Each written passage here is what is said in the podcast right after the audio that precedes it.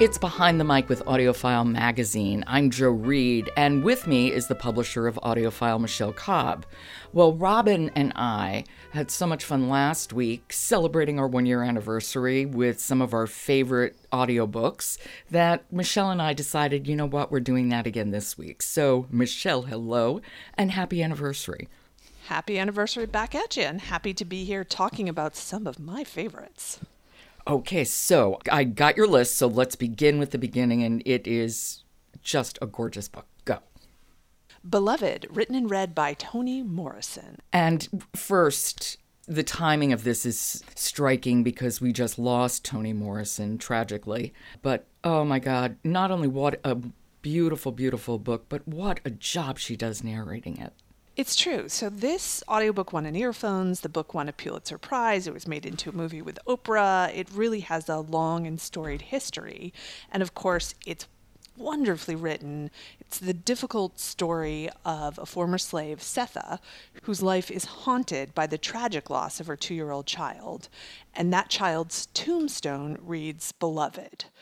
So that's kind of the setup for the story. And it's actually based on the true story of a slave that escaped but was pursued by slave hunters. Yeah, Margaret Garner, and she was caught in Ohio. In fact, that story was extraordinary, the original story. And when Toni Morrison based Beloved on it, it was so smart to tell this incredibly gripping story based on facts and use magical realism to do that. Exactly. It's a completely complicated story that deals with the deep wounds of slavery. And then this character that is very much debated as to whether or not she's real or she's a ghost. Exactly, exactly. And oh, it's just a wonderful, wonderful book. And listening to it again, read by Toni Morrison, well, why don't why don't we just give people an example of what a powerful and beautiful, beautiful reader she is? Do you want to set up the clip that you chose? Sure. This is when Sethe meets up with Paul D, a slave from Sweet Home. And Sweet Home is the the old plantation. Sitting on the porch, not forty feet away, was Paul D, the last of the Sweet Home men and although she could never mistake his face for another's, she said, Is that you? What's left? He stood up and smiled. How you been, girl, besides barefoot?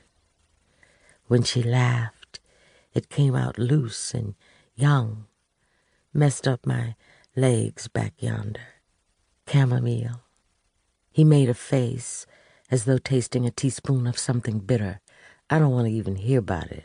Always did hate that stuff. She's so understated, and it's not that she creates new voices for each character as much as there's such subtle intonations that you know who's speaking. Exactly. I would describe this as being read quietly and skillfully. And it's got this kind of musical rhythm that really brings the characters to life. So, not every author is skilled at doing that, but especially in light of Toni Morrison's recent passing, to be able to hear her doing this performance in her own voice is really, really poignant. I agree. I think it's a wonderful, wonderful gift that she left us by recording this. Absolutely true. Okay, so that is Beloved by Toni Morrison, read by Toni Morrison. And Michele, I will talk to you again tomorrow. All right, but let me, before I sign off, say that if you liked this title, I might suggest uh, two other titles that we did in our podcast. Oh, okay. What?